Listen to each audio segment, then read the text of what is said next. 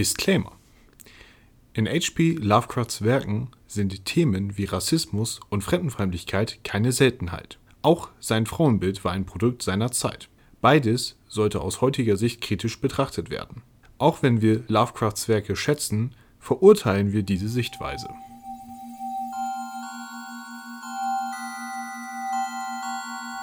Die Miskatonic Universität. Wir lesen Lovecraft. Eine entschieden missliebige Lebensaufgabe ist die Suche inmitten schwarzer und verbotener Schattenreiche. Und damit herzlich willkommen zu Folge 38. Herbert West Teil 2. Genau. Und wir sind der Podcast Wir lesen Lovecraft, die Miskatonic Universität. Ich bin Katja. Ich bin Jens. Und wir beschäftigen uns jede Woche mit einem Werk von H.P. Lovecraft, äh, haben es vorher gelesen, besprechen es, erzählen euch, worum es darin geht, was die Besonderheiten sind und was es so für Rollenspielumsetzungen dazu gibt. Mhm. Und letzte Folge haben wir die ersten zwei Kapitel aus dem großen Werk Herbert West, der Wiedererwecker, gelesen. Mhm. Und in dieser Folge werden wir uns mit Kapitel 3 und 4 beschäftigen. Genau. Ich weiß gar nicht, ist Halbzeit? Mm, Ja, ja, doch. Äh, Ich glaube, es sind sechs Kapitel. Es sind sechs Kapitel, genau. Also wir werden mit Kapitel 3 dann die Halbzeit erreicht haben. Hm. Also es gibt dann noch eine Folge. Bei drei Folgen ist dann irgendwo in der Mitte von dieser Folge die Halbzeit. Halbzeit ist Halbzeit. Okay. Ja, du kannst gleich Bergfest feiern. Hoch die Hände.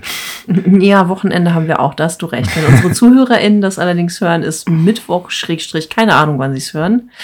Grüße an die Badewanne, Grüße ans Bett, Grüße an die Autofahrenden. genau. Ich habe vorweg nichts, keine Ankündigungen oder ähnliches. Hast du irgendwas? Nein. Nö. Dann können wir eigentlich direkt starten und in die Bibliothek gehen, ne? Genau. Also los.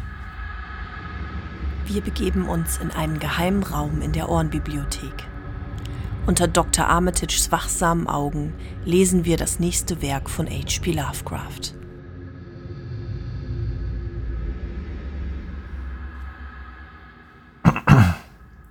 Ja. Äh, Kapitel 3, sechs Schüsse um Mitternacht. Wunderschön, ja.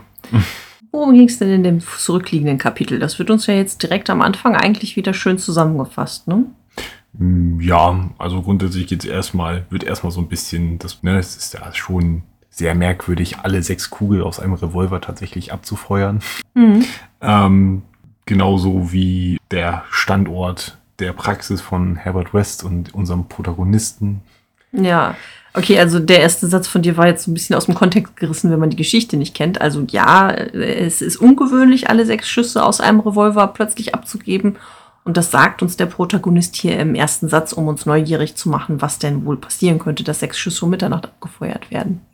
So, ich glaube, das wolltest du sagen. Ja, Ja. und dass halt da er damit diesen Bogen schlägt, so dass es ja auch ungewöhnlich ist, äh, wo West und er sich ihre Praxis in Bolton gesucht haben, am Ende Mhm. der Straße und so. Ja, genau. Also sie sind jetzt nicht in irgendeiner großen, spektakulären, tollen Stadt mit einer super Uni, Ja. sondern sie sind in einer Industriestadt, die in der Nähe von Arkham auch liegt, in Bolton. Hm? Und äh, haben sich, ja, relativ weit ab vom Schuss ein Haus gesucht. Aber das hat ja einen Grund, weil sie sind möglichst nah wo? Äh, in der Nähe des armen Friedhofs. Genau, ganz nah am armen Friedhof. Und ähm, es ist ihnen doch noch weit, äh, eigentlich vom Friedhof ein bisschen zu weit weg. Aber es war die einzige Möglichkeit, ein abgeschiedenes Haus zu kriegen, noch auf dieser Seite des Flusses, wenn ich das richtig verstanden habe.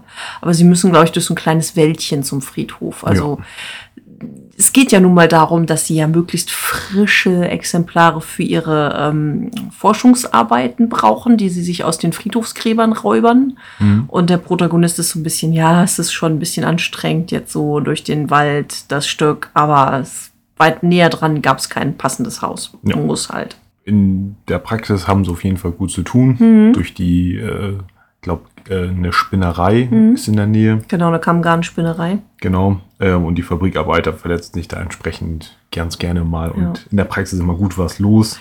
Naja, es sind ja nicht nur die Verletzungen durch die, durch die Arbeit, sondern wie er ja auch direkt schon mal am Anfang sagt, ist, dass die vielsprachigen Mitarbeiter durch ihre Messerstechereien und ihre Neigung zu Unruhe auch ähm, ihnen eine Menge zu tun geben. Ja.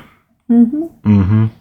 Es Es wird in diesem Kapitel noch ganz wundervoll. Ja, dann ähm, habe ich hier tatsächlich als nächstes den Punkt, dass wieder ein bisschen über die Lösung, über die Mixtur gesprochen wird. Mhm, ja, genau. Also Herbert West, um das nochmal kurz für unsere ZuhörerInnen, die vielleicht die letzte Folge nicht gehört haben, zusammenzufassen.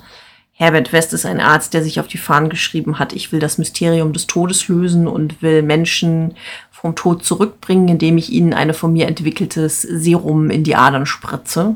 Unser Protagonist ist ein treuer Assistent, der mit wachsendem Schrecken an den Experimenten teilnimmt. Mhm. Und ähm, sie versuchen halt möglichst frisch Verstorbene zu finden, die sie wiederbeleben können, weil sie der Ansicht sind, dass das der Garant für Gelingen ist. Genau. Und so experimentieren sie herum und manchmal hat das etwas schreckliche Auswirkungen. Mhm. Ja, aber jetzt wird er einfach nochmal in Zusammenfassung quasi beschrieben, dass er ja an verschiedensten Tieren herumexperimentiert hat, um dann festzustellen, bei Menschen muss es wieder eine ganz andere Lösung sein. Jedes Tier, jeder Mensch braucht seine eigene Lösung. Mhm. Und ähm, es gibt eine Beschreibung nochmal vom Laboratorium. Mhm. Dann gibt es nochmal so eine Zusammenfassung, was so bisher ein bisschen passiert ist, worauf ja. du am Anfang hinaus wolltest. Das furchtbar fleischfressende Ding in der Tobszelle zu Sefton ist eine nette Zusammenfassung, finde ich. Ja. Und äh, wo ein anderes Versuchsobjekt geblieben ist, ist ja unklar. Hm, ja, genau, das war der, der Schreien, der den Schrei losgelassen hat, woraufhin sie weggerannt sind. Ja. Ja, und dann hatten sie ähm, hier in Bolton auch schon einige Experimente, über die er jetzt auch nur relativ kurz berichtet. Also sie hatten zum Beispiel ein Unfallopfer, das ähm, auch mit einem relativ erstaunlich rationalen Gesichtsausdruck die Augen wieder geöffnet hat, nachdem es das Serum gespritzt bekommen hat. Mhm. Aber dann hat die Lösung versagt und die Theorie von West und dem Protagonisten ist, dass der sonst so makellose Körper leider durch den Unfall einen Arm verloren hatte und wäre das nicht so gewesen, dann hätte es doch bestimmt geklappt. Ja, dann gibt es noch drei weitere Versuche. Mhm. Äh, einer davon ist ein kompletter Fehlschlag, da passiert gar nichts. Ja. Äh, einmal gibt es äh, Muskelzucken. Genau, und dann gibt es einen, der sich aufrichtet und nochmal einen Laut von sich gibt und dann war es das aber auch wieder. Ja. ja. Und danach gab es dann halt nur noch Tote, die überhaupt nicht in ähm, Betracht zu kommen scheinen, weil sie halt zu krank sind oder verstümmelt sind. Und wer möchte schon so wiederbelebt werden? Hm. Ja. Genau, aber dann haben sie wieder Glück. Im März äh, bekommen sie durch die, ähm, durch die Fabrikarbeiter wieder ein ähm, Exemplar. Und zwar schreibt Lovecraft hier, dass es in, auch in Bolton durch den Puritanismus der Boxsport geächtet wurde, was natürlich dazu geführt hat, dass das Ganze immer äh, illegal und im Geheimen stattfindet. Niemand spricht über den Fight Club. ähm, und äh, bei so einem Boxkampf ist es zu einem Todesfall gekommen und die beiden werden hinzugerufen, äh, um Hilfe zu leisten. Genau, zwei Polen tauchen auf und äh, nehmen die beiden mit. Genau, und ja, sie werden in eine Scheune gebracht und ähm, hier steht der sehr erschreckte Kämpfer Nummer eins, Kid O'Brien, ein junger Mann mit einer äußerst unirischen Hackennase. Ähm, und sein Kontrahent, der am Boden niedergestreckt liegt, Buck Robinson, der Harlem Smoke. Mhm. Hier wird das N-Wort direkt sofort benutzt, um ihn zu nennen. Ähm, und ähm, ja, es kommt eine sehr unschöne Beschreibung dieses Menschen, mhm. ähm, die wir im Kaminzimmer gleich besprechen können. Mhm. Hier fassen wir erstmal nur zusammen, dass der ähm, Harlem Smoke ähm, ja, tot auf dem Boden liegt und äh, die sehr aufgewühlte Menschenmenge ganz froh ist, dass West und der Protagonist anbieten, in aller Stille ihn davon zu schaffen. Ja. Total uneigennützig von ja. den beiden. Ja. Total. Mhm. Ja, ähm, sie bringen Buck ähm, in den Keller ihrer Praxis, wo sie ihr Labor, äh, Labor aufgebaut haben, mhm. wo sie ihre Lösungen mischen und ihre Experimente machen. Um allerdings äh, in der Szene zu bleiben, sie nennen ihn nicht Bug, sondern er ist ja mit Eintreten des Todes nur noch das Ding. Ja. Es wird ja nicht mehr von einem Menschen gesprochen. Wenn sie tot sind, sind es nur noch Versuchsobjekte, Dinger, Trophäen, Körper oder Tiere. Ja? Ich habe bei mir heißt er durchgehend Bug. Okay, in meinen Notizen. ja, im Text aber nicht. Wir kleideten das Ding an und trugen es durch die Straßen. Mhm. Mhm.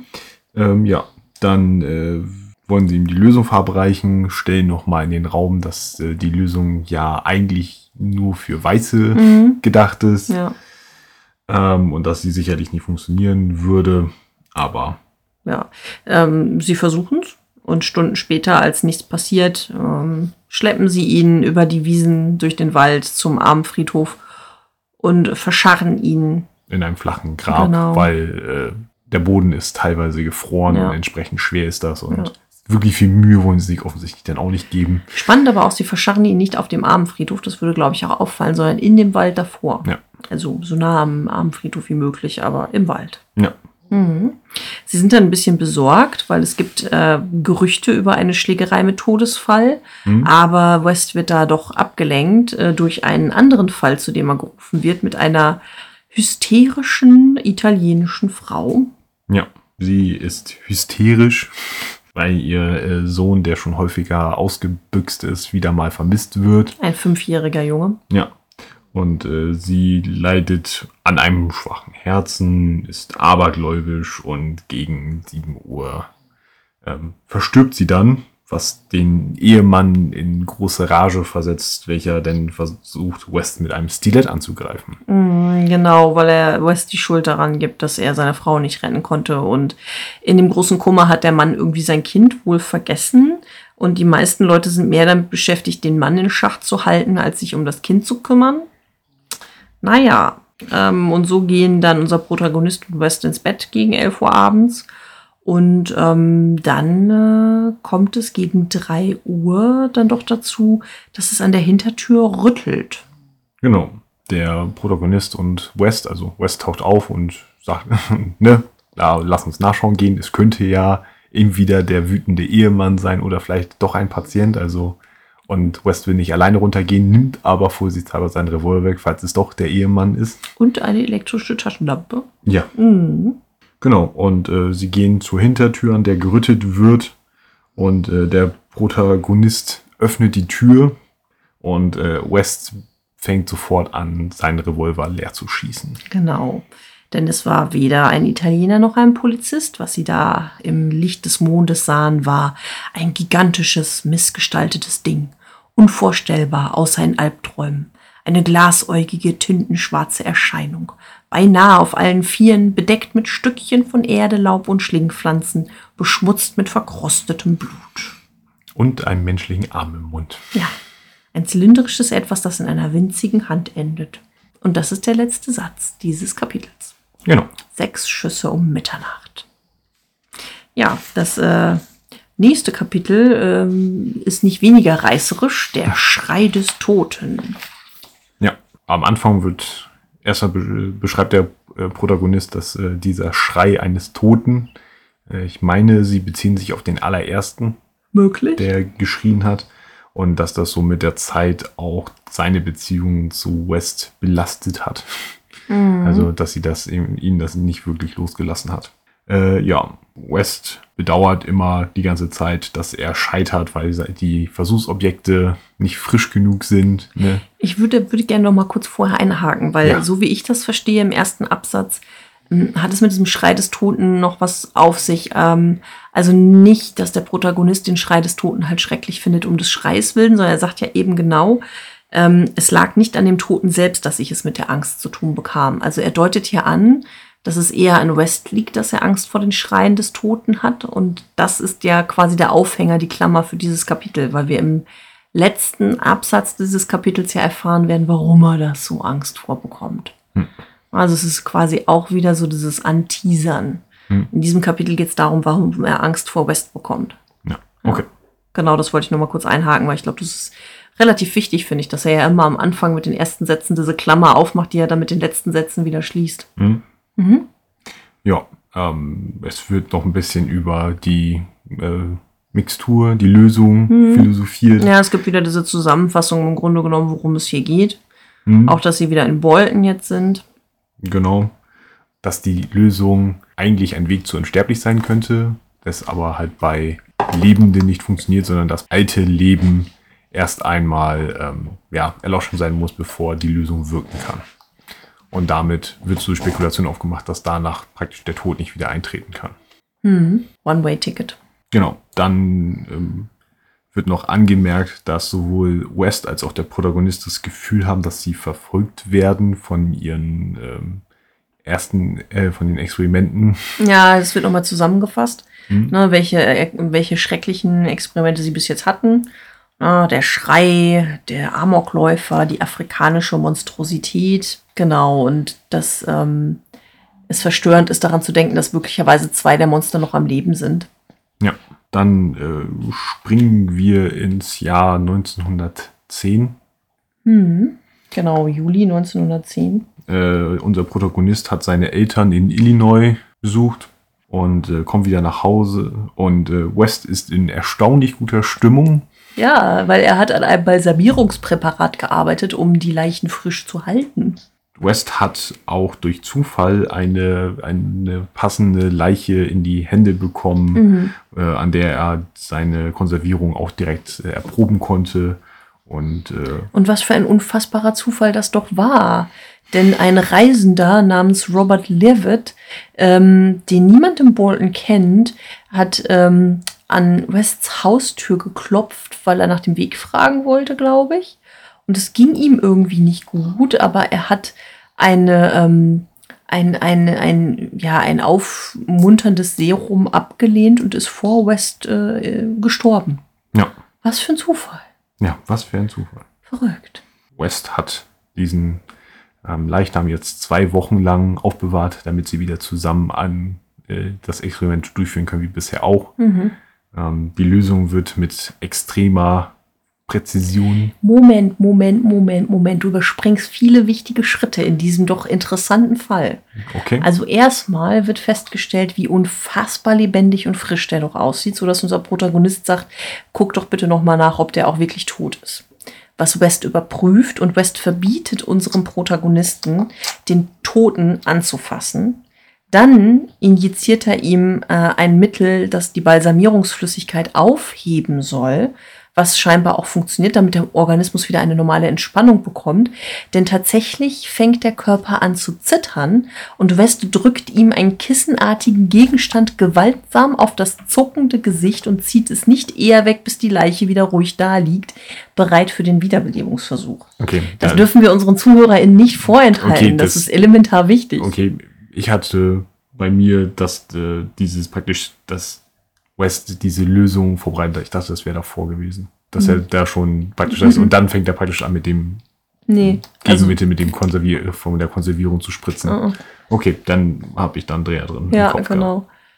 Gehabt. So, ne? Und nachdem er jetzt so entsprechend vorbereitet ist, dann bekommt er jetzt das Lebenselixier äh, eingespritzt. Und äh, es entsteht eine atemlose wartende Spannung. Nach allerdings relativ kurzer Zeit äh, stellt der Protagonist schon fest, dass ähm, dieses Experiment auf jeden Fall kein Fehlschlag sein wird. Mm, es gibt so leichte rosige Wangen, glaube ich, ne? Genau, und äh, der Spiegel, welcher vor dem Mund von Robert gehalten wird, ja. ähm, beginnt zu beschlagen. Äh, West äh, fühlt nach dem Puls. Und nickt bedeutungsvoll. Mhm. Und äh, dann wird der Körper, ja, es sind Krämpfe, die den Körper ein bisschen schütteln und kurz danach kann man ein, kann man sehen, dass er wieder anfängt zu atmen und man kann es auch hören. Mhm, genau, ja. Und dann ähm, meint, unser Protagonist, dass er ein Zittern in den Augenlidern sieht und dann schlägt er auch tatsächlich die Augen auf und unser Protagonist raunt ihm Fragen in die sich rötenden Ohren äh, über die Welten jenseits des Todes und ähm, wo sind sie gewesen? Doch kein Laut entweicht dem wohlgeformten Mund. Ja, der Protagonist und ich glaube West auch, ich bin mir gerade gar nicht sicher, erleben ein Triumphgefühl. Mhm. Wir haben es endlich geschafft, es funktioniert. Genau, und unser Protagonist glaubt auch noch auf seine Frage, wo sind sie gewesen, dass der versucht, mit seinen Lippen Silben zu formen, die als erst jetzt interpretiert werden könnten. Ja, und der Protagonist realisiert, welchem Schrecken er eigentlich beigewohnt hat, dass ein Toter tatsächlich zurück ins Leben gezerrt wurde, nenne ich das jetzt einfach mal. Das ist nicht der Schrecken, von dem er hier spricht. Nein? Nein, der Schrecken, er sagte, jetzt in diesem Triumph kommt dieser Schrecken über ihn, denn dieser äußerst frische Leichnam gibt einen letzten Schrei von sich, bevor er stirbt. Das ist der Schrecken, von dem er hier spricht. Okay. Und das ist ja auch der Schrecken, von dem er ganz am Anfang spricht, weswegen er jetzt immer Angst haben wird vor dem Schrei der Toten. Hm. Denn mit diesem letzten Schrei enthüllt er ja die grausame Wahrheit. Denn was schreit er? Äh, Hilfe, komm mir nicht zu nahe, du verfluchter, kleiner, flachsblonder Satan. Bleib mir mit deiner verdammten Nadel vom Leib. Bam, bam, bam. Und da enthüllt sich die grausame Wahrheit. Hm. Mhm. Ja, genau, das war das zweite Kapitel. Und ähm, ich denke, wir werden im Kaminzimmer über all das sprechen, was uns jetzt auf der Zunge liegt. Genau. Sehr schön, dann lass uns da doch mal hingehen. Ich habe Durst auf Tee. Wir begeben uns in unser gemütliches Kaminzimmer. Nach dieser kräftezehrenden und vielleicht auch verstörenden Reise durch ein weiteres Werk von H.P. Lovecraft tauschen wir unsere Eindrücke bei einer Tasse Tee aus. Jens, Katja, my dear, würdest du mir ein Tässchen Tee einschenken? das äh, kann ich tun, ja. Wunderschön. Ich glaube, das haben wir tatsächlich. Uh. Ich glaube, das haben wir tatsächlich das letzte Mal vergessen. Ja. Ich glaube, wir haben Beutel, äh, Beuteltee getrunken. Ja, das ist richtig und überhaupt und ja. Das ist der Seephäuser Gedächtnistee. Also rote Grütze. Genau. Naja, eigentlich ja unser eigener Gedächtnis, weil er das ja wegen uns gemacht hat. Stimmt, okay, das ist unser Signature-Tee. So, So. Eingetragener Markenname. Signature-Tee. Sehr schön. Ja, Kapitel 3 und 4. Kapitel 3, sechs Schüsse um Mitternacht. Bam, bam, bam. Hätte auch ein Western sein können. Ja, das stimmt. Vom Namen her. Oder ein abgeschmackter Krimi. Abgeschmackt. Ja, Interessantes Adjektiv. Ja. Ich finde, das passt in diesem Kontext ganz gut zu so Groschenroman. Schrägstrich, in der Pulp ist es ja eigentlich nicht. Es ist ja wirklich mehr ein Groschenroman-Stil. Na gut. Ja, Äh, sprechen wir zuerst über den Elefanten im Raum. ja, über den, über die afrikanische Monstrosität. Geben wir es uns doch einmal richtig, damit wir unseren ZuhörerInnen, die den Text nicht gelesen haben, einen unverfälschten Eindruck von Lovecrafts durchschlagendem Rassismus an dieser Stelle geben. Äh, wir haben den Kampf von Kit O'Brien mit der äußerst unirischen Hakennase nicht weiter kommentiert, also kommentieren wir es auch nicht weiter. Äh, also haben Iren keine Hakennase. So, so. Gegen Buck Robinson, den Harlem Smoke. Und ich werde dieses Wort jetzt nur noch einmal in den Mund nehmen, weil Lovecraft schreibt, der Neger war K.O. geschlagen. Ich sage jetzt nur noch das N-Wort danach. Das ist ein Wort, das ich nicht öfter aussprechen möchte. Äh, und dann beschreibt er ihn. Jetzt muss man noch mal dazu sagen, dass das Wort Ding benutzt wird für alle, die tot sind in dieser Geschichte. Also das hat jetzt nicht explizit was mit Buck Robinson zu tun, aber er schreibt, ein widerliches, gorillaartiges Ding war er, mit abnorm langen Armen, die ich nichts anderes als Vorderläufe nennen kann und mit einem Gesicht, das Gedanken an unaussprechliche Geheimnisse des Kongo und das Schlagen von Tom-Tom-Trommeln unter einem gespenstischen Mond heraufbeschwor. Lebendig musste der Körper gar noch hässlicher ausgesehen haben, doch hält die Welt zahlreiche Hässlichkeiten bereit. Ja, wunderschön. Also haben wir hier wirklich von dem Affenvergleich bis hin zu den ähm, Tom-Tom-Trommeln ähm, richtig schön die Klischees bedient. Mhm. Ja. Ich habe irgendwie das Bedürfnis, mir den Mund auszuspülen. Ich nehme mal einen Schluck Tee. Ja, ich glaube, über die Stelle muss man gar nicht viel mehr sagen, außer dass das natürlich schon ziemlich deutlich ist und nicht Ja. schön ist, was er da geschrieben hat. Ja, und vor allem, es kommt dann ja danach nochmal, also er hat ja vorher schon immer wieder gesagt, dass ähm, bei Tieren die Lösung eine andere sein musste als bei Menschen. Ähm, und auch von Tierart zu Tierart unterschiedlich. Und hier Ja. macht er auch noch eine Unterscheidung zwischen weißen und schwarzen Menschen. Ja, Also auch wieder dieses, dass das zwei verschiedene Kategorien sind. obwohl sich ja herausstellt, es hat ja doch funktioniert. Also es ist Mhm. ein bisschen dadurch, dass ja ähm, Ad absurdum geführt? Buck, Buck hieß er, ne? Ja. ähm, dass er dann ja trotzdem reanimiert ist und äh, dann vor der Tür stand, um äh, was potenziell grausame Rache. Wir wissen ja gar nicht, also ähm, ob er tatsächlich danach tot ist oder ob er danach in die Dunkelheit verschwindet. Das wird ja gar nicht gesagt. Ja, wird, genau. es hört ja mit den Schüssen auf und dann von wegen, es fehlt ja dieses Und dann lag er tot da nieder, Ja, genau. erneut in den Tod zurückgekehrt. Ja, nee, das steht da auf keinen Fall. Auch nicht, dass sie dann irgendwie Probleme hätten, das zu vertuschen. Ähm, ich gucke mal einmal gerade, weil danach kommt ja noch mal diese Aufzählung hier. Ja gut, einfach nur, dass ihre Erlebnisse grässlich waren.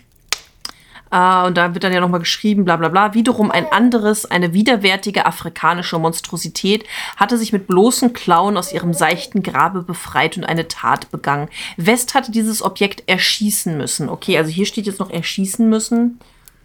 Ist in der Zusammenfassung vor, im vierten Ja, ich Kapitel, ne? weiß, aber ich denke halt an das Erschießen. Ich gucke mal einmal ins Englische, weil es wäre ja was anderes, wenn da stehen würde, er er musste ihn anschießen. Dann könnte man sagen, ja, dann lebt er wahrscheinlich noch. Aber Erschießen ist für mich ja so ein, habe ich geschafft, oder? Ja, schon. Also es geht schon eher in diese Richtung. Gemeuchelt. Äh, mal schauen, mal schauen, mal schauen. A loathsome African monstrosity had clawed out of his shallow grave and done a deed. West had had to shoot that object. Frage an die Community. Was denkt ihr? Lebt er noch? Oder ist das ein, er wurde erschossen für euch? Tentakelchen sagt, er hätte den Job ganz anders zu Ende gebracht. So, so. Zack. Ja, genau. Also ist halt wieder mal. Was soll man dazu sagen? ne? ja, eigentlich nicht viel. Außer, dass äh, sich da mal wieder was Bahn gebrochen hat. Ja, und dass es vollkommen zu verurteilen ist. Ja. Ähm, erzähl mal kurz, wenn wir schon bei Buck sind, gab es ihn tatsächlich? Weil wir haben hier ja wirklich den vollen Namen Buck Robinson, der Harlem Smoke. Nein, also es gab praktisch zu beiden Namen, also Kit, Kit O'Brien. Ähm, warte, ich muss mal eben kurz. Ich schlage, Ist für mich ja irgendwie so ein Klischee-irischer Name, Kit O'Brien, oder? ja, ich äh, schlage mal eben kurz den Klinger auf. Süßer der Klinger nie klingt. Süßer der Lovecraft nie Klinger, als wenn Jens darin liest. Es ist, als ob das Wissen darin für immer Also, ähm, über die Erde nun fließt. Entschuldigung. Ja. Ähm, ja, also wir müssen ja davon ausgehen, so von der zeitlichen Abfolge her, dass wir hier irgendwo vor dem Ersten Weltkrieg sind. Na, wir haben ja relativ viele 19 Zeitangaben. Wir sind ja so 1910 roundabout, Das ne? ist erst in der zweiten Geschichte. Ah, ja, okay, also sind wir vor 1910. Hier Ja. ist eine Märznacht. Warte. Gucken, ob am Anfang des Kapitels irgendwas steht. Manchmal macht er das ja mit im Sommer, bla bla bla.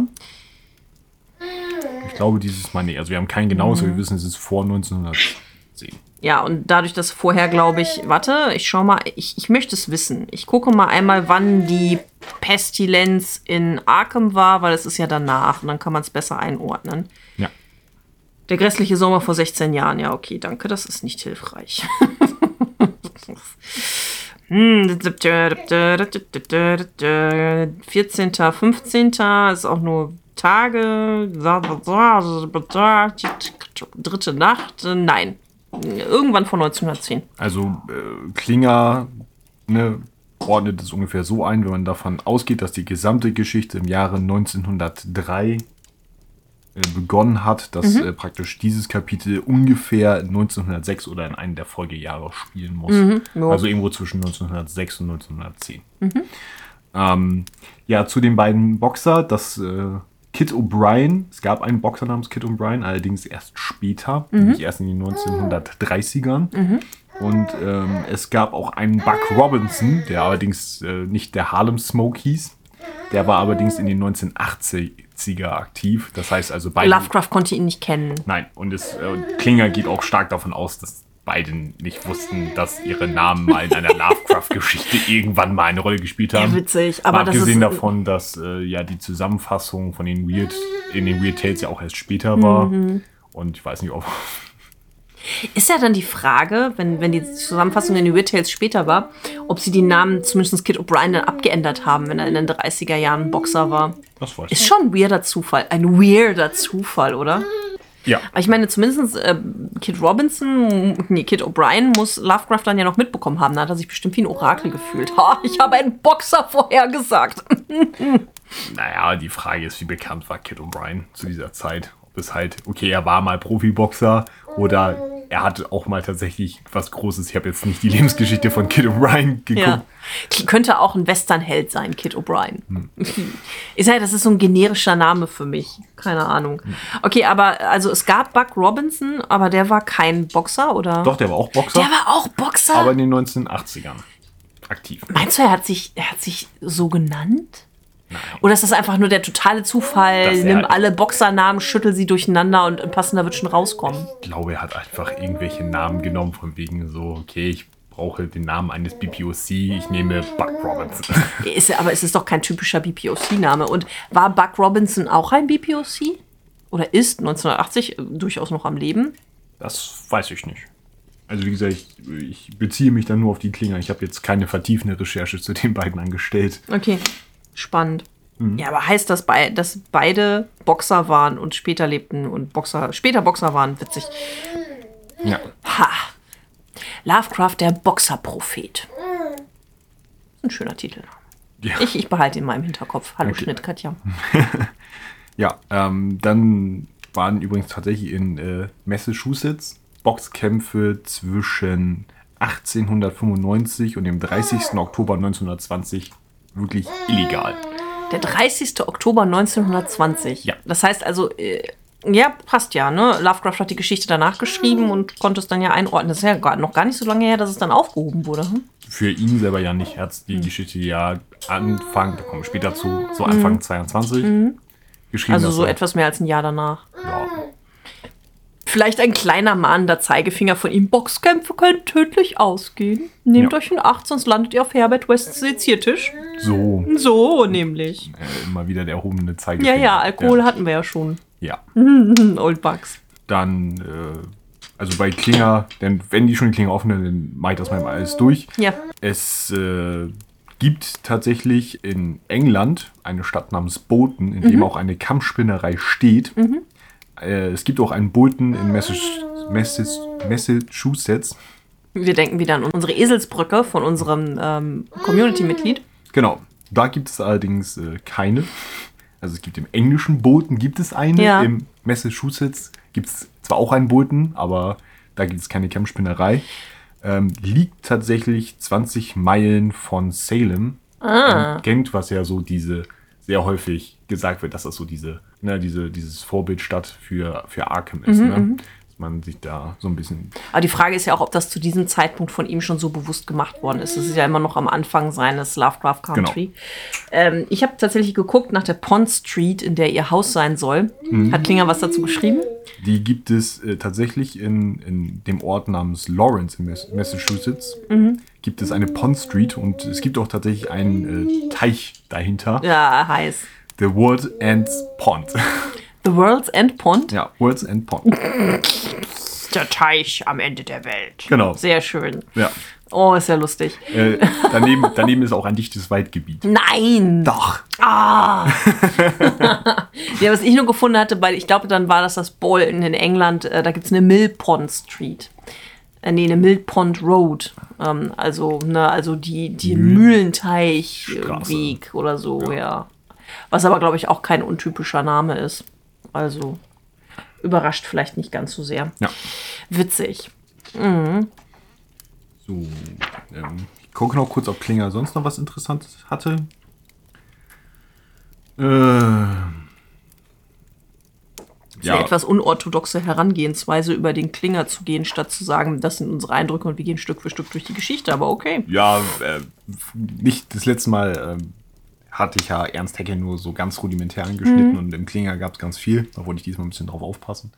Dann haben wir natürlich, äh, wenn wir schon in der Rassismus-Geschichte drin sind, die Beschreibung der Arbeiter. Ja. Ähm, ne, mit äh, streitsüchtig, neigen zur Unruhe. Messerstechereien. Messerstechereien. Die hysterische Italienerin, die abergläubisch ist und der Mann, der direkt das Stilett zückt, um West zu massakrieren.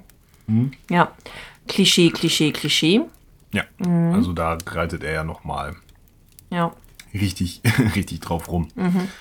Ja, und ja auch, dass ähm, die anderen Ärzte von Bolton keinen Bock drauf haben, die äh, Arbeiter zu behandeln. Ja, eben aufgrund dessen. Ich meine, es ist nicht so krass wie in The Street. Da geht er jetzt nicht so drauf ein, dass die jetzt irgendwie auch noch dumm und hinterlistig und diebisch und ähm, Der Untergang des Ort der, der Stadt sind. ja genau. Stattdessen ja West und der Protagonist sich ja auch um die kümmern, so. ne, Also sie behandeln sie ja auch. Also es ist eine etwas abgeschwächtere Version, aber nichtsdestotrotz ja Ja. ausländerfeindlich, rassistisch, total dran vorbei. Genau. Wir, mir ist noch aufgefallen, also einmal, was ich ja auch schon in der Bibliothek angemerkt hatte, dass äh, im ersten, im ersten Kapitel, ja auch im ersten Kapitel, wo sie über ihren ersten Versuch im Bolton schreiben, der Unfall, das Unfallopfer, ähm, dieses, dass sie sich ihre Fehlschläge so ein bisschen schönreden. Ja, wäre der Arm noch dran gewesen, hätte das geklappt. Ja, ja. Oder, ja, ja, genau, der Körper war einfach nur nicht frisch genug, deswegen hat es nicht geklappt. Oder, ja, die Lösung muss halt genau abgestimmt sein, deswegen hat es nicht geklappt. So, ne? Also, es ist so ein. Naja, klar, es ist wahrscheinlich auch das wissenschaftliche Try and Error. So, okay, es hat nicht geklappt, woran könnte es liegen? Statt zu sagen, es ist einfach Quatsch, was wir hier machen. Er würde ja eingestehen, dass er falsch liegt. Naja, dann würde es ja auch keinen wissenschaftlichen Progress geben, wenn man sagt, einmal versucht, ah, nee, ist nicht, nee, nee, das funktioniert nicht. So ein, ja, wäre der Arm noch dran gewesen, er ist jetzt der Arm dran, okay, er war nicht frisch genug, jetzt war er frisch genug. Ja, okay, die Lösung stimmt nicht, jetzt stimmt auch die Lösung. Äh, aber wir werden ja noch sehen, auf was für lustige, lustige Methoden West noch zurückgreift in den nächsten Kapiteln, um sein Ziel voranzutreiben. Ich glaube, das war auch in, war das auch in diesem Kapitel, dass sie äh, in den Zeitungen nach Versuchsobjekten suchen. Nein, das war davor. Das war davor, okay, ja. Alles Das klar. war, im, ja, das war im ersten Kapitel, weil sie über die Anzeige den jungen Mann gefunden haben, der ertrunken ist. Hm, Stimmt, ja. Ja, ich hatte mir das so, ich hatte mir das zusammengefasst, tatsächlich vielleicht sogar für alle Kapitel mit diesem Ghoul. Dauernd tauchen die Ghule wieder auf. Äh, wie Ghule suchen sie in der Zeitung. Eine Entdeckung ihrer Machenschaften wäre ghoulisch. Wests Wissbegier ist ghoulisch. Ein Winkel ist ghoulisch. Ein Windzug ist ghoulisch. Alles ist ghoulisch in dieser Geschichte. Ja, aber in diesen zwei Kapiteln taucht es nicht einmal auf. Entschuldigung. Dann achtet bei den nächsten Kapiteln drauf, dann kommt es bestimmt wieder. Mhm. Ja. Was ist dir denn sonst noch so aufgefallen? Ja, also mir ist auf jeden Fall aufgefallen, dass in der zweiten Geschichte, wo ja West seine Präparationslösung herstellt, war von wegen so, als er so diese, diese Beschreibung, wie er da hingekommen ist, von wegen so, ah, er hat ihn sowas von Koma versetzt und dann später, also der, der, da kam schon von mir so, okay, der plot twist ja, war da schon ja, so ein bisschen, ja. bisschen obvious. Naja, aber nicht das mit dem paralysiert. Erstmal war es ja nur so ein, ja klar, mh, er ist vor deinen Augen an einem Herzinfarkt gestorben. Mhm. Dann hat man ja so gedacht, okay, er hat ihn getötet, so. Ne? Also erst habe ich das mit der, mit der Balsamierungsflüssigkeit ja noch geglaubt. So, und dann war das ja erst, als der meinte so, wow, der sieht aber wirklich, wirklich frisch aus. West, guck doch mal, ob der wirklich tot ist. Ja, aber fass ihn nicht an, das mach nur ich. Okay, wieso soll er ihn nicht anfassen? Oh, er ist noch warm. da war für mich so dieser Plot-Twist mit, oh mein Gott, er lebt gerade noch. Fuck. Das war schon ein echter Mindfuck, fand ich. Also, das war echt so ein wirklicher Bam, Bam, Bam. Und nicht erst beim letzten Satz mit diesem Geh mir weg mit deiner Nadel. ja. Ja. Also es war schon, äh, finde ich vorher schon relativ. Und achte drauf, wie er in den nächsten Kapiteln diese, dieses, diesen Umstand äh, beschreiben wird. Behalt's mal im Hinterkopf und ihr auch, liebe Zuhörende, äh, habt mal im Hinterkopf, ähm, weil wir kriegen ja in jedem Kapitel eine Wiederholung von dem, was im Kapitel zuvor passiert ist. Du kannst ja noch mal erzählen, woran das liegt. Ähm, weil die ähm, verschiedenen Kapitel episodisch in einem Magazin erschienen sind. Genau. Das ähm, führt dazu, dass man, wenn man das Ding komplett vorgesetzt bekommt, man sich irgendwann dämlich vorkommt. Aber es ist auch ganz interessant, weil er halt immer leicht abgewandelt ja zu die Zusammenfassungen gibt. Zum Beispiel gibt er ja auch jedes Mal äh, die Beschreibung, wie West aussieht. Und die wandelt sich immer so ein bisschen. Also es ist immer dieses blond, blauäugig, schmal, schmächtig so ein bisschen. Aber der Blick und so. Ja, genau. Also es wird halt graduell mehr. Also jetzt im, im dritten Kapitel war es, glaube ich, der, der, äh, der kühle, kühle Roboter. So Ja. der, der, ne? Und ich weiß gar nicht, im vierten Kapitel müsste ich jetzt mal eben schnell reingucken. Hast du es gerade auf der Pfanne? Nee, Äh, da, da, da. im vierten Kapitel habe ich ja sowieso irgendwie Schluck auf gehabt bei meinen Notizen. Ja, so ein bisschen. Da klein, blond, glatt rasiert mit einer leisen Stimme und Brille und nur ein gelegentliches Aufblitzen seiner kalten Augen zeigte den sich erhärtenden und wachsenden Fanatismus seines Charakters unter der Bedrängnis seiner entsetzlichen Forschungen. Schon deutlich negativer belegt. Und ist ja dann auch so ein Foreshadowing auf das, was in dieser in diesem Kapitel halt passiert, ne? Ja. Gerade dieses ähm, kalte Augen und ähm, die, der wachsende Fanatismus, dass er jetzt halt wirklich immer mehr bereit ist, Grenzen zu überschreiten für seine Forschung. Ja, dass er gewisse Grenzen von Anfang an direkt genommen hat, wie ich bringe Tiere um, um sie für den Versuch wiederzubeleben. Die Ja, hat er ja gleich am Anfang genommen. Ja gut, äh, Versuchstiere mh, ja, benutzen viele. Und die werden bestimmt auch nicht alle überleben, was da gemacht wird. Wie viele von denen müssen seziert werden, um zu gucken, was passiert ist?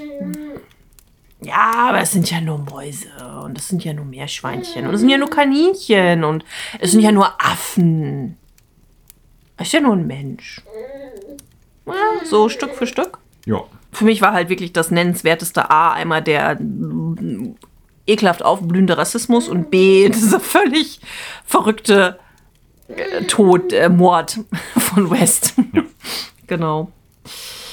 Ja, äh, dann ähm, möchtest du uns noch was erzählen zu, zu Veröffentlichung? Wann, wann sind die beiden Kapitel erschienen? Weil du hast ja gesagt, die sind nee, nee, geschrieben worden und erschienen ist ja immer so ein bisschen zeitversetzt alles, ne? Ja. Also, ähm, wir wissen nicht von jedem Kapitel, wann es geschrieben wurde. Ähm, Joshi hat herausgefunden, dass der, das vierte Kapitel im März 1922 geschrieben wurde. Ähm, wann das dritte geschrieben wurde, wissen wir nicht, aber irgendwo zwischen März und also Anfang des Jahres. ja. Auf, auf jeden Fall davor. Ja, ich glaube, das zweite Kapitel war ja irgendwo um die Jahreswende, hattest du gesagt, ne? Ich glaube, ich weiß es nicht mehr ganz genau, aber ich meine, Kapitel 2 war irgendwo Richtung Dezember, Januar. Ja. Ähm, ja, äh, erschienen ist der dritte, das dritte Kapitel in der April-Ausgabe 1922 im Homebrew One Number 3. Ist das so großartig. Und äh, Teil 4 ist dann im Mai erschienen. Ähm, In, in welchem Magazin? Im Homebrew One Number 4. Wer hätte es gedacht? Ja. Bin gespannt, ob es irgendwann noch ein Homebrew 2 gibt.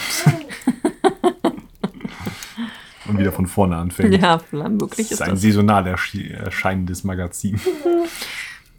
Jedes Jahr eine neue Nummer. Ja, kann ja, kann ja gut sein. Oder jedes Mal, wenn er zu Hause eine neue Biersorte entwickelt hat. Keine Ahnung, wie auf den Homebrew. Naja, es wird halt zu Hause zusammengeköchelt, ne? Ist halt ein Amateurmagazin. Ja, ich bin mir gerade nicht ganz sicher, aber ich schmeiße es einfach mal halbwissend in den Raum. Ich glaube dir, das vierte Kapitel ist das erste, wo Lovecraft lange auf sein Geld warten musste. Was? ja, ähm, der Veröffentlicher vom Homebrew. Ich fange den Bogen mal so an. Also äh, Lovecraft schreibt diese Geschichte ja nur, weil es dafür gutes Geld gibt. Ja. Äh, 5 Dollar pro Segment, wenn ich das noch richtig im Kopf habe. Und die ersten Sachen sind äh, relativ zügig bezahlt worden, sodass er weitergeschrieben hat. Ähm, kommt eine Phase, wo er beginnt abzugeben, aber erstmal kein Geld kriegt. Oh. Und äh, das äh, wird sich dann noch eine Weile hinziehen. Er lamentiert auch ein, zweimal in Briefen darüber. Naja, er schreibt es ja auch nur des Geldes wegen. Wenn Genau. das Geld nicht kommt, dann klar, würde ich mich auch beschweren. Und dann äh, Ende des Jahres, also Richtung September habe ich jetzt im Kopf, ähm, kriegt er dann praktisch sein restliches Geld und kriegt auch eine Vorauszahlung von 10 Dollar für eine andere Geschichte. Oh, weißt du welche? Müsste, müsste, im, äh, müsste bei Joshi nachgucken. Äh, ähm, nee, schreib dir das doch mal auf als Hausaufgabe für die nächste Folge. Oh Mann. Aha, es gibt endlich mal wieder eine Hausaufgabe für Jens. Yay. Ja, es wurde ja schon angemerkt, dass du schon lange keine mehr hattest. Ja, von mir. Hat er sich selber ins Fleisch geschnitten. ja. Ähm, ansonsten, was so Anfang 22 passiert, das hören wir uns beim nächsten Mal an. Würde ich sagen, ähm, Begriffe. Äh, ja, fang mal an. Also ich habe die Tom-Tom-Trommel. Ja, oh mein Gott. Mhm. Ist das tatsächlich ein, ein existierender Begriff oder ist das einfach nur von Lovecraft so ein Honga-Tonga-Wutti-Butti-Begriff, um irgendwie despektierlich zu sein? Äh, nein, es ist ein, echtes, äh, ein echter Begriff. Okay, er, erleuchte uns. Also äh, in der heutigen Zeit gehört eine TomTom-Trommel zu jedem Schlagzeugset. Eine normale Trommel, meistens mit zwei Fellen bespannt, beziehungsweise heute ist es ja meistens als Kunststoff. Ähm, ist einfach so eine klassische Holztrommel. Mhm, okay. Also einfach eine Trommelart.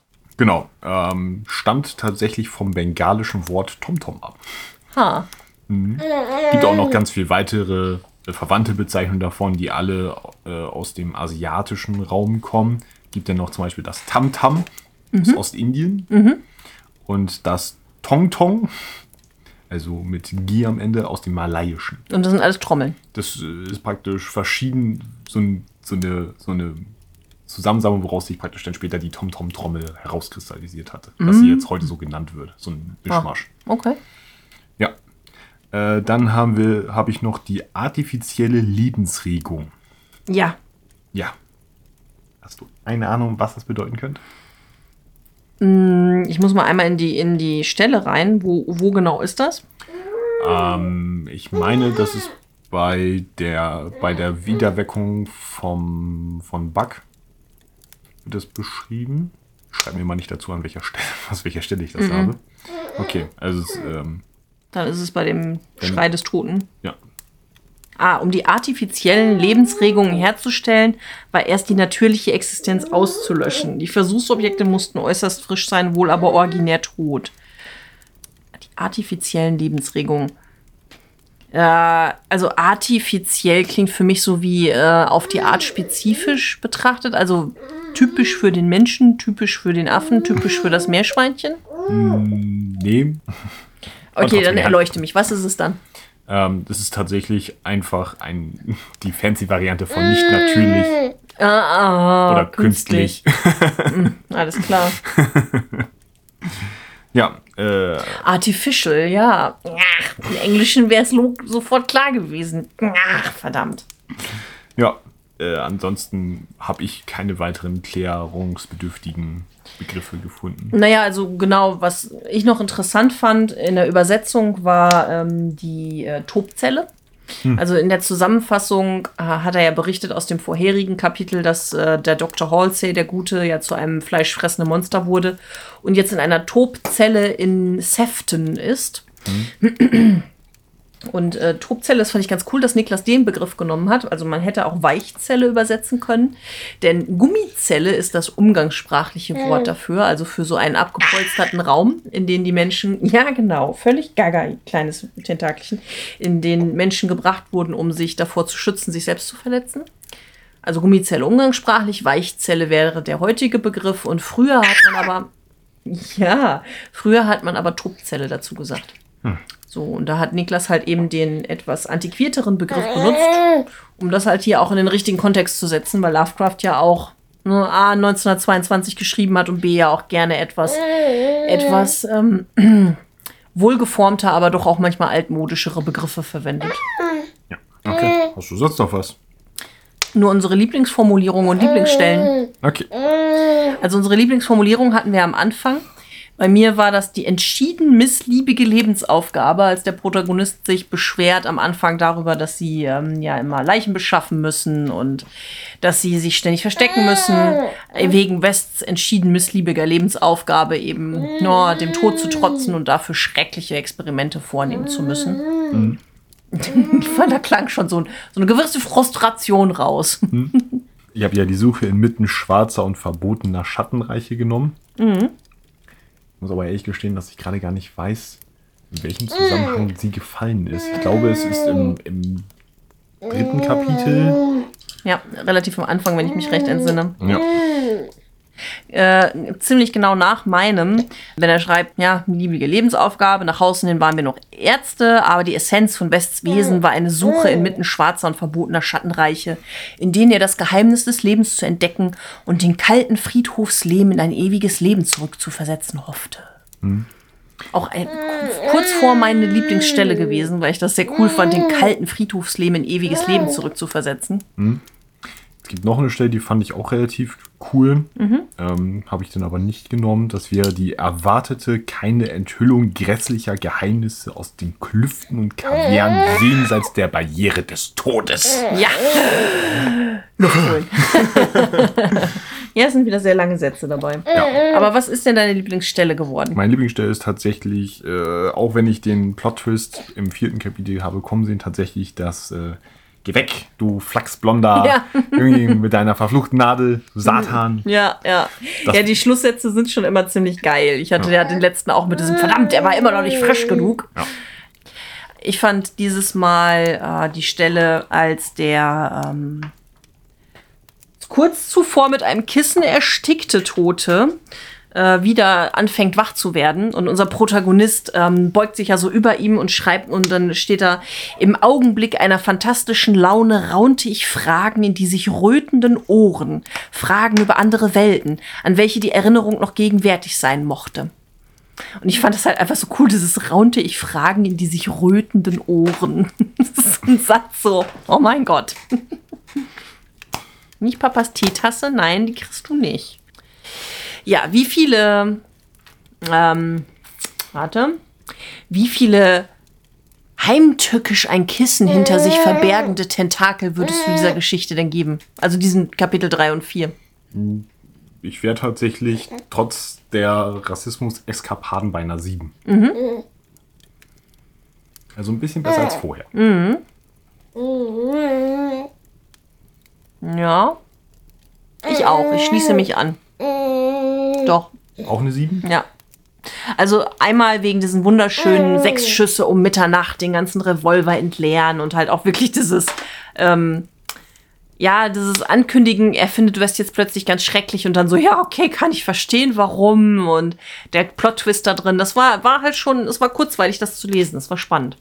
Aber immer noch nicht so gut, wie es wird. Die letzten zwei Kapitel, die wir jetzt in der nächsten Folge besprechen werden, toppen das nochmal um einiges. Ja. Gut. Ich glaube, dann haben wir es hier, oder? Ja, ich denke auch. Dann äh, können wir rübergehen ins Studentenwohnheim. Denn die Rollenspielumsetzung zu dieser äh, Geschichte gibt es erst beim nächsten Mal. Genau. Ja, ab ins Studentenwohnheim. Lelelelelele. Wir begeben uns in unser Studentenwohnheim, in den Gemeinschaftsraum. An unserem schwarzen Brett schauen wir, ob unsere Community, also ihr, uns Nachrichten hinterlassen habt. Außerdem küren wir die Ehrenstudentinnen des Monats und bedanken uns bei all unseren Unterstützerinnen.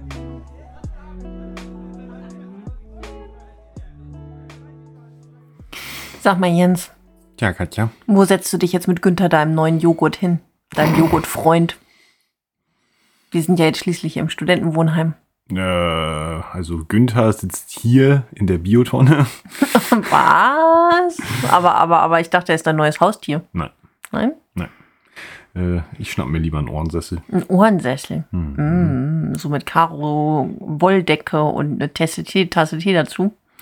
Naja, also ganz so kalt ist mir dann doch nicht. Also es reicht mir eine Tasse Tee und ich nehme lieber den grünen Ohrensessel. Mm, ich schmeiß eine Picknickdecke auf den Boden und setze mich dahin. So. Das kann ich nicht aushalten. Das geht auch voll auf den Rücken. Nee, ich habe Günther aus, aus der Biotonne geholt und ihn neben mir gesetzt. Bach. Also, dann lass uns doch mal gucken, was unsere Community so die vergangenen Wochen seit unserer letzten Aufnahme gemacht hat.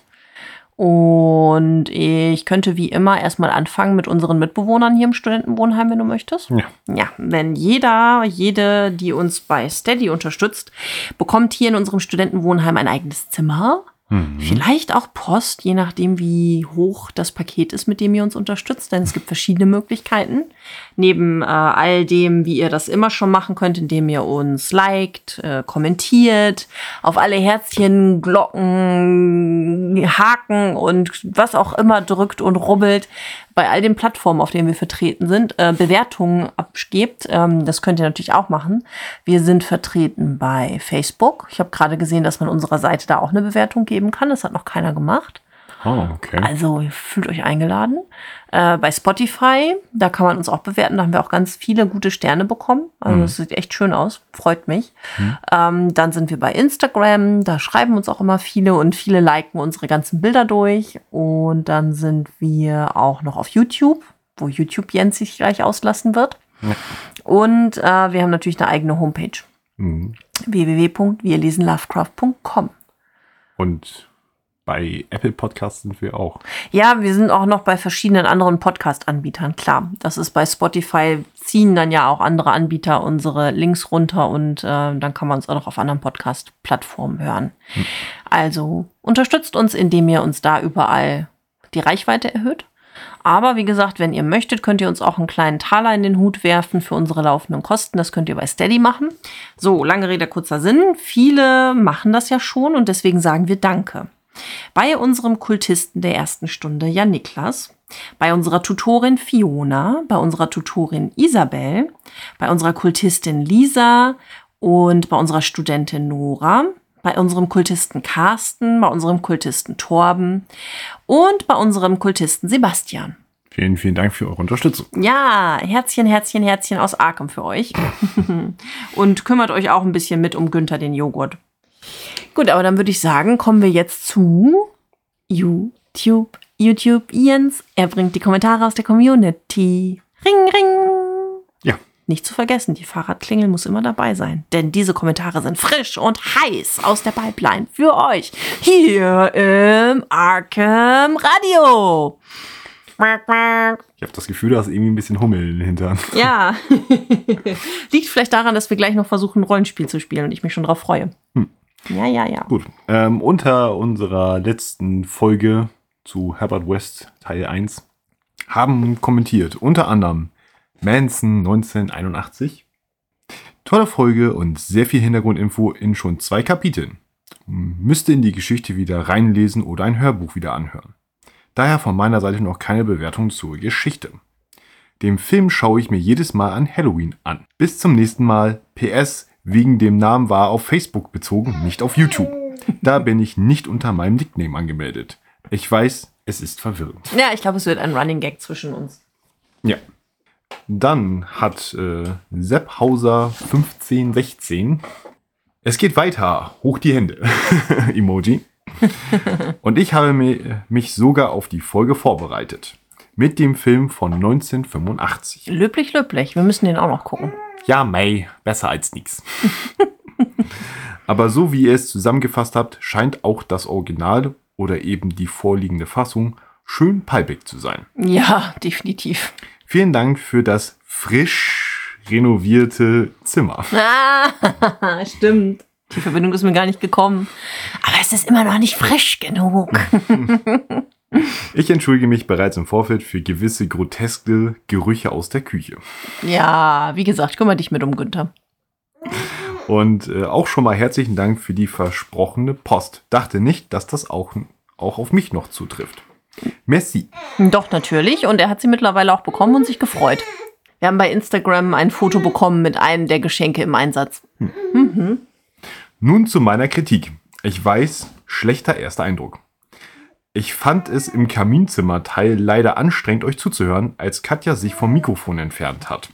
Vermutlich, um sich um äh, den Tentakelnachwuchs zu kümmern. Absolut legitim, der kleine Fangarm hat unbedingt Vorrang. Ja, es lag aber auch daran, dass wir das Mikrofon auf einer falschen Einstellung hatten, aus Versehen. Das tut mir leid. Ich hatte vorher ähm, Hörbuch aufgenommen und hatte das auf der Vorder, also auf der äh, nicht, nicht acht, sondern auf der Niere. Und deswegen war ich im, im Schatten des Mikrofons quasi. Ist es denn jetzt auf der acht eingestellt? Ja, es ist auf der 8 Wundervoll, sehr schön. Also nicht wieder der gleiche Fehler.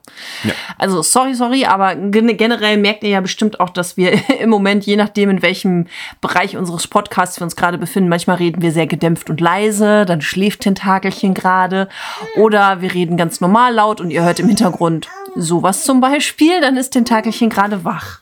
Ja. Wobei ich. Ja, achso. Ich weiß natürlich nicht, wie euer Aufnahmesetting aussieht. Jetzt weißt du's. Aber vielleicht kann sich äh, Jens ja einfach samt Mikrofon näher zu euch setzen. äh, die gelegentlichen Wortmeldungen eures Nachwuchses finde ich nämlich überhaupt nicht schlimm. In unserer Pen and Paper Gruppe läuft auch immer das ein Babyphone mit. Daran bin ich gewöhnt. Merci nochmal und ich freue mich schon auf die nächste Folge. Sehr schön. Ich hoffe, sie hat dir bisher gefallen. Ja. Dann gab es einen sehr kurzen Kommentar von Malerei Leviathan Ah, ja, richtig, ich erinnere mich. mit, ein, mit, dem, mit der ähm, Wortmeldung überflüssig. ähm, daraufhin hat Kochs Vegan, zu dem wir gleich auch nochmal mit einem separaten Kommentar kommen, sowie deinen Kommentar Oh, du hast geantwortet, wie cool. Ich hatte kurz überlegt, ob ich genau das schreiben soll. Meinst du deinen Kommentar damit? Und äh, darauf hat äh, die Malerei Leviathan nochmal wieder Oh, geantwortet Richtung Kochs Vegan. Heul einfach leise. Cookie. Oh, wow. Also ähm, es zeigt sich sehr, Ja. sehr erwachsen. Sehr erwachsen. ja, Ja. wir, äh, Also der, der Malerei-Typ. Ja, also wir sind schwer getroffen. Ja, total. Ja, das macht uns richtig fertig. Ah. Na, ich glaube, das ist jetzt in, in ander, anderthalb Jahren Podcast-Geschichte. Zweite oder dritte. Der zweite, glaube ich. Also, pff, man kann es nicht jedem recht machen. Und ich vermute, er wird sowieso oder sie wird sowieso jetzt gar nicht mehr zuhören. Von daher, meh. Aber vielen Dank für, dass du für uns in die Bresche springst, kochst vegan. ja. Dann hat er selber noch äh, einen Kommentar geschrieben. ja. Auf die Frage bei circa 53 Minuten. Wie aktuell das Thema Tote beleben dort war, kann ich auch nicht sagen. Jedoch gab es die Angst davor schon in der Frühgeschichte. Leichen wurden dort manchmal gefesselt oder ähnliches, damit sie nicht zurückkommen. Hm. Früher war es ja auch nicht immer so klar, ob jemand wirklich tot ist. Also die Methoden waren nicht so zuverlässig. Ja. Darum gab es ja auch zeitweilig jemanden, der aufpasste, ob sich der Tote nochmal erhebt, um ihn dann zu erschlagen. Super. Und äh, quasi Zombies gab es ab 1915. Naja, man muss ja auch sagen, dass manchmal eben der Tod äh, falsch, fälschlicherweise festgestellt wurde und die Leute gar nicht tot waren. Da gab es ja auch eine große Angst vor mit allen möglichen Erfindungen und Apparaturen, bis hin zu Klingelzügen, die in die Särge gelegt wurden, damit man klingeln konnte. So, hallo, hallo, ich, ich bin hier noch. Ey, lasst mich wieder raus. Ja. Aber bitter, wenn du dann wieder aufstehst, quasi, ich schon traumatisiert und dann von so einem toten Wächter erschlagen wirst. Ah, dong. Scheiße. Ja. Hm. Ähm, das mit dem Begriff Zombie, also nochmal zurück zu dem Satz, und quasi Zombies gab es ab 1915. Also den Begriff. Ah, okay, Darauf sorry, ich, ich wusste nicht, dass du mit dem Satz noch nicht fertig warst. Ja. Äh, war also auch damals nichts Neues. Hm. Aber wie man am heutigen Filmen und Serien sieht, ist es ein unsterbliches Thema. ja, ich weiß gar nicht. Ich glaube, die ganze Zombie-Geschichte kommt, glaube ich, aus dem karibischen Voodoo. Ja? Ja. Oh, da bin ich überhaupt nicht versiert drin. Also das ist so, was irgendwie bei mir aufploppt. Ich glaube, ich habe sogar mal eine Doku davor zugesehen, aber es ist bestimmt zehn Jahre her. Wobei ich glaube, der, der Glaube daran, dass Tote wieder aufstehen und rumlaufen können, den gibt es bestimmt schon länger. Ja, aber dieses, glaube was, wie wir heute das sehen, ich glaube, das hatte irgendwie da seinen Ur Ursprung. Aber ich bin mir da auch nicht mehr ganz sicher. Gut, einen letzten Kommentar, auch nochmal von Kochs Vegan. Die Freshness des DJ West. äh, danke für diese neue Folge und das ganze Hintergrundwissen. Bitte, bitte, bitte. Und damit gerne. ist YouTube Jens durch Aha. und Community Katja kann ihren Job aufnehmen. Ja, ähm, genau, kü- kümmere dich mal um Tentakelchen. Also wir hatten in den vergangenen äh, zwei, drei Wochen sehr, sehr, sehr, sehr, sehr, sehr viele Kommentare. Sehr viele Kommentare. Aber sie beziehen sich alle nicht auf unseren Podcast. Sondern auf deine Pegasus-Kampagne. Ja, genau. Also versteht es als Werbung in eigener Sache. Ähm, weil wir werden dafür natürlich nicht bezahlt. Ich wurde bezahlt, aber das, ist, das liegt auch schon zurück. Ähm, und zwar ist meine Cthulhu-Kampagne jetzt raus. Äh, die ist ja im Pegasus Verlag erschienen. Und äh, das habe ich natürlich einmal auch auf unseren Portalen ähm, kundgetan, weil wir auch immer einen Pen-and-Paper-Bereich haben. Und ich weiß, dass viele unserer ZuhörerInnen in diesem Bereich unterwegs sind. Und das wollte ich euch dann natürlich total uneigennützig nicht vorenthalten. Die dunkle Saat bei Pegasus erschienen, ein fünf Abenteuer umfassende Kampagne.